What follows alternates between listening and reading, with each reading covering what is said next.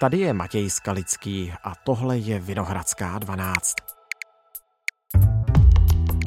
Instantní zlo, fascinace vraždami, obse se zločinem, true crime, obrovský fenomén. Máte to taky rádi? A zajímá vás, proč vás tak true crime podcasty nebo seriály baví? Ví, poví, vysvětlí etopet a psychoterapeut Andrej Drbohlav z Institutu behaviorálních studií IPSARO. Dnes je středa 9. srpna. Dobrý den, vítejte u nás ve Vinohradské 12. Dobrý den, děkuji za pozvání.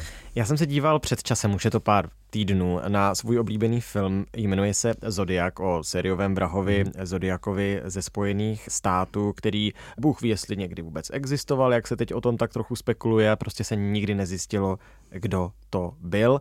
Karikaturista San Francisco Chronicle, eh, novin Robert Graysmith, po něm pátral hodně a je vyobrazen i v tom filmu. A mluvíme nebo můžeme se bavit až o takové obsesi tím, co ten sériový vrah dělal. Je to běžné? Jak si to vysvětlujete, že mu přijdou ty vraždy návykové? No vezmu-li to ze široka, tak to, že se člověk dovede pro něco jako zapálit a to takovým způsobem, že se mu začne třeba rozpadat i život kolem něj, začnou se měnit jeho postoje a hodnoty, to můžeme vidět u mnoha různých zápalů, když to tak řeknu, kterým dovede člověk podlehnout. A tohle není výjimka. Vemte si třeba i takový štěchovický poklad, ať jsme třeba v našich krajinách a, a podobně. Prostě různá tajemná, provokující témata dovedou některé jedince uchvátit, uhranout a, a zapálit až natolik, že zpřetrhají všechny vazby. A to byl ostatně i případ tohoto konkrétního karikaturisty, kterého popisujete, mm. známého. Já myslím, že se mu právě rozpadla rodina, respektive jeho žena od něj odešla a tak dále, protože nedělal nic jiného, než že roky pátral po tom sériovém vrahovi. Ano, ty příběhy bývají velmi podobné, v podstatě je to forma takové jako velmi negativní až patologické disociace, takového odtržení. Ten člověk je pohlcen vlastně svými nějakými představami, fantaziemi, přesvědčením, že právě on bude tím, kdo třeba nechá nahlédnout do něčeho velmi tajemného, hmm. odhalí něco velmi zajímavého dobude ten malý kousek, který ještě nebyl nikým třeba objeven. Takže to je něco, co vzniká v mnoha různých oblastech a tahle ta část kriminalistiky není výjimkou. No ale zrovna u této části, tedy kriminalistiky u vražd, je to, a já to slovo teda nemám rád, ale je to normální? Ano, svého druhu to vlastně jako normální je, hmm. protože eh, jako ono samo o sobě je diskutabilní slovo, co je normální a co je no normální. Právě. To je velmi jako pohyblivá linie v písku, s každým přílivem se prostě posunuvší někam jinám a podobně, ale pokud to máme vnímat a vůbec použít to slovo takhle, tak to, že je to normální, nám ukazuje čas. Ukazuje nám to zejména na kauzách 50, 70, 100 let zpátky.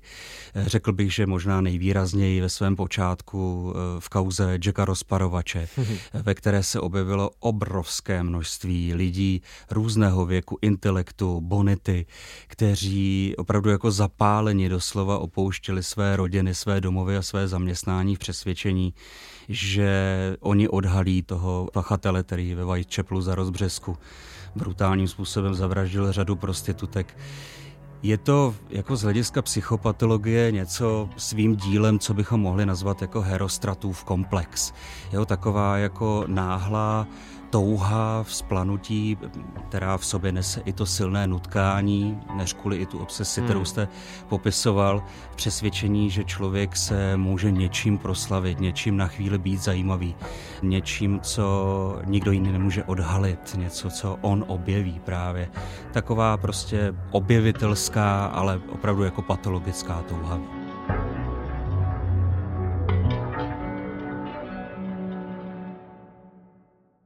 Dobře, a teď tedy tu patologickou touhu zkusme trošku transformovat do něčeho nevinnějšího, totiž mm-hmm. do sledování, ano. nebo poslouchání, nebo čtení si o těch eh, zločinech.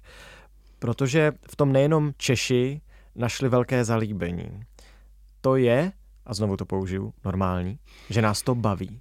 No, je potřeba trochu specifikovat tu míru, tu, no. tu hranici toho. To, že to člověka baví dívat se i na temné, strašidelné, strastiplné a různé e, jiné příběhy, ať už fiktivní anebo reálné, hmm. je součástí určité lidské přirozenosti a lidského chování. Je to součástí do jisté míry i jisté závislosti na vlastních vnitřních biochemických procesech, protože v podstatě ve chvíli, kdy prožíváme takové to vnitřní rozvibrování v té nejistotě, kdo je pachatelem, jak blízko to je, jak hodně to je reálné, jak blízká je ta realita, ve které se ten příběh odehrál, ať skutečný nebo fiktivní, tomu prostředí, ve kterém pocházíme. Tím vším rozjíždíme v těle obrovské množství velmi výrazných procesů, které začínají v různých částech těla, po nejvíce v trávicím traktu a bouřlivě pak ukončují svou činnost mozku v podobě endorfinů, neuro neurotransmiterů.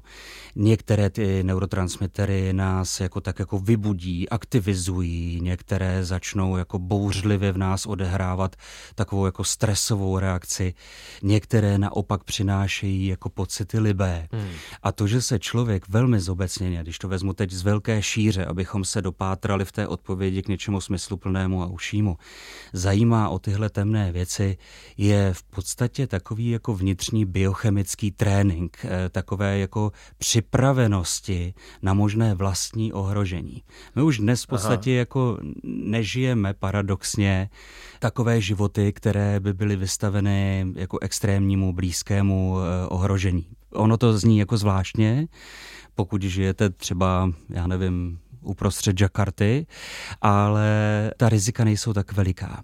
A člověk potřebuje prostě trénovat tu svou vnitřní šelmu, tu jo. svoji predatorní eh, vnitřní složku a trénuje ji mnoha různými způsoby a mimo jiné i tím, že si určité podoby takového jako instantního strachu nebo zla. Myšleno, používám to slovo instantní, jakože tu temnotu na chvíli zalijete horkou vodou, skonzumujete a zasedete zase, do svého ano, klidu ano. a do své pohody. To znamená ne v tom blízkém doteku té, té nějaké temnotě, té reality, tak je to takové jako vnitřní, opravdu jako rozbouření, následně uklidnění a je to po nejvíce biochemický proces. Mm-hmm. Ale vaše otázka směřovala, obávám se, trošku někam jinam. No ne, tak eh, a vy jste hlavně začal, že se musíme bavit o té míře. Ano, tak ono ano. hledání té míry, to je přeci hrozně složité, ne? To hledání té míry je samozřejmě velmi složité a možná pro začátek se hodí říci takové jako otřepané, ale velmi důležité sdělení, že vlastně všechno je o míře, že všechno se dá přehánět až do úplného extrému. A může to být sledování true crime seriálu, o kterých budeme hovořit dnes, až třeba zahradničení někde na chalupě. Všechno lze přetáhnout do extrému, který začíná ovlivňovat realitu toho člověka, vnímání, vztahy třeba s ostatními a podobně. Takže ta norma, respektive ty hranice jsou důležité. Tak a teď ta pointa. Jsou lidé, kteří se obklopují temnotou skutečných zločinů, anebo i fiktivních zločinů, různých kriminálek, pro takové drobné jako rozrušení, drobné vytržení ze své vlastní třeba příliš poklidné až stereotypní reality, tím, že odsměřují, odsunou, přesměrují svou bdělou fantazii prostě na chviličku jiným směrem. V takovém případě je to, pokud to dávkování je rozumné, když to tak řeknu, tak je to v podstatě zcela v normě a v pořádku. Dokonce myslím, že v mnoha ohledech je to sebezáchovné pro určitý jako pořádek a, a očištění se. Hmm, jo, vnášení hmm, hmm. jiných obsahů, než se kterými se potkáváte, takové podráždění se, přemýšlení, kladení otázek, to činí člověka rozhodně nejvíce racionálně aktivním a tenhle obsah sebou přináší tu emoční složku. To Takže znamená jednou týdně takový parání. trénink nebezpečí, které si tak jako naordinuji doma večer v 8 eh, na Netflixu nebo na HBO Max, tak to je v pořádku. Jednou týdně, čtyřikrát za měsíc. Řekl bych velmi zjednodušeně, nechtěji jakkoliv generalizovat, ale v takovéhle četnosti je to jako úplně v pořádku. Hmm. Ale pak jsou jako mnozí další, řeknu to tak jako spotřebitelé a konzumenti toho instantního zla, kteří už mohou mít, ať už to množství dávkování, velikost dávek nebo obecně tu četnost výrazně někde jinde. To jsou lidé, kteří jsou třeba naprosto jako fascinováni eh, zločinem. Vnitřně třeba dovedou přiznávat i kolikrát třeba v psychoterapii, že si představují ve své bdělé fantazii, jak sami jsou třeba zločincem, jak sami páchají nějaké zlo. Někteří dokonce i přiznají v té terapii, že se dopouštějí velmi drobných malých přečinů eh, vůči zákonům třeba tím, že někde něco jako odcizí v obchodě jenom pro proto, aby měli dotek vlastně s tím hmm. vlastním rozrušením. Že je baví to porušování a, pravidel. Ano, ano, určité překračování pravidel. Pro jiné lidi může být ta temnota, to vyprávění těch příběhů jako vzrušující, v podstatě uspokojující jejich vlastní, mnohdy třeba patologické až sadistické fantazie. Pro jinou skupinu lidí zase může být sledování podobného obsahu v podstatě jedním z takových, řekněme, trochu více vzrušujících úniků z vlastní lenosti a prokrastinace. Někteří prostě konzumují vlastně kde co, co kde na ně bliká, co k hmm. ním promlouvá. No a ta temnota je pro ně ještě zajímavější. No a pak se můžeme setkat třeba i s jedním z nejtypičtějších vysvětlení, které ale rozhodně minimálně já nechci generalizovat a jednoduše s ním odpovědět na vaši otázku. A to je velmi známý eh, výzkum eh, Lizy Kort Butlerové z roku 2011, která se zaměřovala na vysloveně takové ty true crime pořady, ale nejenom ty audiovizuální, ale i v podobě, tedy tištěné v podobě literatury.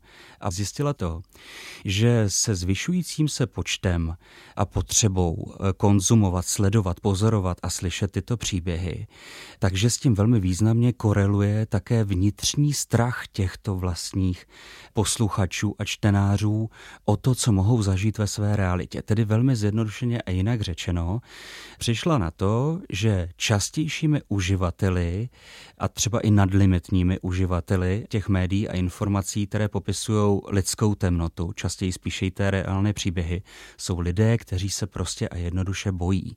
Bojí se ve svém prostředí, bojí se o to, co by se jim mohlo stát, jaká rizika má svět kolem nich a podobně. A co je zvláštní, na tohle to navázala celá řada dalších výzkumů, která poukázala na to, že čím častější a čím vyšší je sledovanost různých třeba true crime pořadů a podobně, tím vyšší je také přesvědčení těch posluchačů a čtenářů, že by měli výrazně přitvrzovat tresty.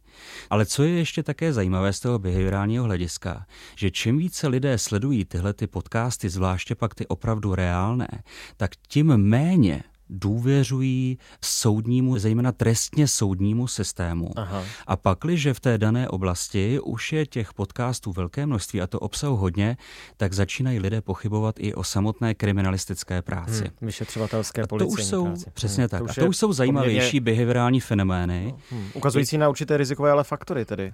Ano, ano, to, to které přenáší... by společnost neměla přesně přehlížet. No. Přesně tak, to jsou rizikové faktory, obávám se, že ale eh, ne ty nejzásadnější, stále ještě. Počkejte, jaké jsou ty nejzásadnější? Ty nejzásadnější faktory jsou v tom, že čím více obklopujeme zlem, no. čím více máme potřebu ho konzumovat a nahlížet ho v co možná nejpodobnějších odstínech a valérech toho, jak se odehrálo reálně. Tím se obecně stáváme liknavější k tomu to zlo ve své realitě odhalit, postřehnout, mm-hmm. věnovat mu pozornost a zasáhnout. Takže nám ze všední? Do jisté míry ano. Jako vlastně ze všední a upírá trošku vlastně paradoxně odvahu. Já nevím, jestli jste někdy zažil třeba na ulici nějaký útok někoho na někoho, nebo no, nějaké bezpráví na, na někom no činěné, nebo, nebo nějakou agresi a podobně. Hmm. Kromě toho, že člověk nepochybně v tu chvíli jako zápolí vnitřně s tím, jestli, jestli má zasáhnout, zasáhnout jestli tím neriskuje, jestli tím neohrozí tu oběť ještě víc, jestli by měl utéct, to je naprosto všechno přirozené. To všechno souvisí s nejtypičtějšími reakcemi, které máme ve stresových situacích, které jsou mimochodem z velké části také biochemicky podmíněné. Ale co je zajímavé z toho behaviorálního hlediska v tu chvíli také pozorovat, jak podobné výjevy přilákají velkou pozornost lidí, ale relativně malou aktivitu těch lidí a potřebu zasáhnout. Tedy jsou pozorovateli, ano. ale vstoupit do toho nechtějí. To je ta už určitý ten jako zvyk, když to tak řeknu, i když to není úplně správné slovo, na to požívat tu temnotu vlastně jenom v té instantní podobě. A nepřipravenost na to být e, s ní v kontaktu jako reálně. Je to to drama pro tuto chvíli, ale já bych rád potom za těch 15 minut, až to skončí, odešel a nic se mi nestalo. Přesně tak. A to je hmm. jeden z těch zásadních faktorů. A dopovím s dovolením ještě, ano, ještě druhý. A to je druhý faktor, který já pozoruju. A teď tady nechci mluvit e, jako ústy všeobecnými jako ústy vědy. Jo, teď promlouvám spíše jako pohledem sebe třeba jako terapeuta. Že si všímám, že čím více třeba i ta dnešní generace těch mladých je masírovaná obrovským množstvím jako temnoty, zla a vražd.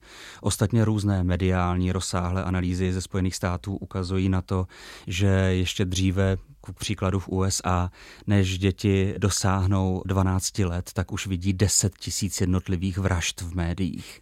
Hmm. Já tím chci říci, že čím více jsou vlastně, tato generace je masírovaná všemi možnými podobami útočnosti, vydírání, stalkingu, zneužívání a tak dále tím méně jsou schopni paradoxně v té realitě čelit i relativně jako malým turbulencím vlastních životů. To je vlastně hrozně zvláštní, hmm. že se dovedou opravdu úzkostně a depresivně bortit z relativně malých a blízkých věcí ve svém okolí, ale dovedou sledovat bezbřehé a velmi barevně znázorněné zlo a konzumovat ho doslova skoro jako bez emocí. Počkejte, jak si vysvětlujete tenhle paradox? Tohle to je zvláštní a nevystačíme si s jednou odpovědí, jo? Hmm. protože to bychom otevřeli téma úplně jiné, než je téma našeho dnešního setkání a to je téma, řekl bych, nějaké takové jako psychické odolnosti současné generace. Museli bychom se bavit také o tom, které a odkud, abychom to specifikovali, ale Dovedlo by nás to určitě jako k mnoha zajímavým věcem, které souvisí s menší porcí času trávenou mezi blízkými, mezi vrstevníky a mezi lidmi, s vyšší porcí času trávenou právě v kyberprostoru, poslechem podcastů.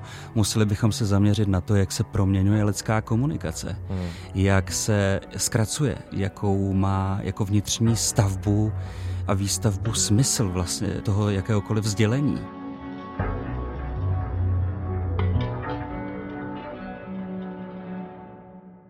Mě zajímala ještě jedna věc, protože jsme se točili na začátku zejména hlavně kolem té míry.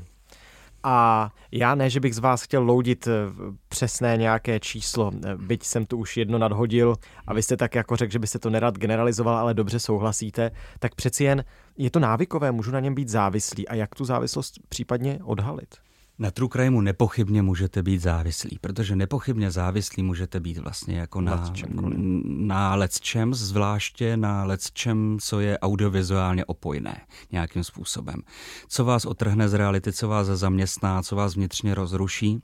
To znamená, ano, závislost na to může být. A já, když jsem předtím jmenoval ty určité skupiny těch konzumentů, tak jsme ještě nedoputovali k těm patologickým, které mají potřebu opravdu být nepřetržitě tím obklopeni, až k těm, kteří mají potřebu to prožívat. No, to byl ten můj záměr k tomu jo, se tak protože... trošku jako doposunout závěrem ano, ano, ano, ano. těm extrémům. Protože oni jsou i jako velmi, řekl bych, eh, z našeho pohledu extrémní jedinci, kteří mají potřebu nejen to pozorovat a sledovat, ale být součástí no. toho. To znamená ne být pachateli, ale prožívat to, co prožívala oběť nebo pachatel. Já teď nebudu úplně konkrétní, ale i v Čechách máme takové skupiny lidí, kteří se takhle jako potkávají třeba i o víkendech a sehrávají si opravdu ve velmi široké barevnosti eh, skutečné kriminální činy z české kriminalistiky. Tedy rozdělí si opravdu jako role vyšetřovatelů, obětí pachatelů, příbuzných a podobně a hmm. stráví spolu třeba dva, tři dny tím, že si sehrávají tuhle realitu. Aha. A to je to, co minimálně já vím, že probíhá jako v Čechách, ale ještě o trochu lépe paradoxně vím, jak to probíhá v Americe. A tam to má ještě temnější podobu, kdy ti lidé opravdu takhle do dovedou se trvávat dlouhé dny až týdny, aby se opravdu do těch osobností jako vcítili plně. To už jsme opravdu jako v oblasti, v hmm. oblasti patologie. Takže závislí můžete být, ano, to nesporně. Servisní psychoterapeutická rada na úplný závěr jak si ji uvědomit. Ono obecně jako problémem veškerých závislostí je to, že ten člověk, který se stává postupně závislým, tu hranici sám nerozezná. To je vlastně ta pohinta. Kdy se dostane za tu mez, kdy už se přestává jako držet, má pocit, že je všechno v pohodě, už se mění ta tolerance vůči té látce, obsahu, myšlence nebo čemukoliv jinačímu, na čem je závislý. To znamená, tou záchranou brzdou bývá zpravidla okolí, které může vysledovat, které může navést, které může s ním pohovořit, které může doporučit třeba, jestli by si nechtěl o někom s tím popovídat a podobně. Člověk sám o sobě to mnohdy chytí až pozdě. Pozdě ve chvíli, kdy už se odpojuje třeba hodně od reality a jsme-li u true crime, já už jsem kolikrát měl rozhovory i s některými třeba ze čtenářů mých knížek, kteří hmm. mi otevřeně říkali, jakože opravdu jako nasávají úplně všechno, co se kde ve světě objeví ohledně vrahů. A celé dny jako čtou a sledují a některé ty krvavé filmy vidí jako stokrát, 150krát a ptají se mě, kolikrát jste to viděl eh, vy. A já jako let, který ten film viděl jako stěží jednou, protože mě to prostě zjednodušeně fascinuje. Já mám potřebu teda závěrem dodat, že Zodiaka mám sice rád, ale vidím ho tak jednou za tři, čtyři roky, myslím, že to je jako že to v pohodě stačí, míra. Že jo? myslím, že to asi stačí. A to máte pravdu, to je v pohodě míra. Tak jo, tak já moc děkuji za tohle velmi zajímavé povídání. Děkuji vám za pozvání, hezký den. Tohle už je všechno z Vinohradské 12, z pravodajského podcastu Českého rozhlasu. Dnes s Andrejem Drbohlavem, etopedem a psychoterapeutem z Institutu behaviorálních studií IPSARO. Probrali jsme naši zálibu v true crime seriálech, podcastech, knihách, prostě v čemkoliv, co se týká zločinu. Pokud vás tenhle rozhovor zaujal, tak budeme rádi, pokud nám to dáte vědět. Vinohradská 12 má jednoduchý e-mail vinohradská12 zavináč rozhlas.cz, ale jsme i na sociálních sítích, tak nám napište klidně tam. Naslyšenou zítra.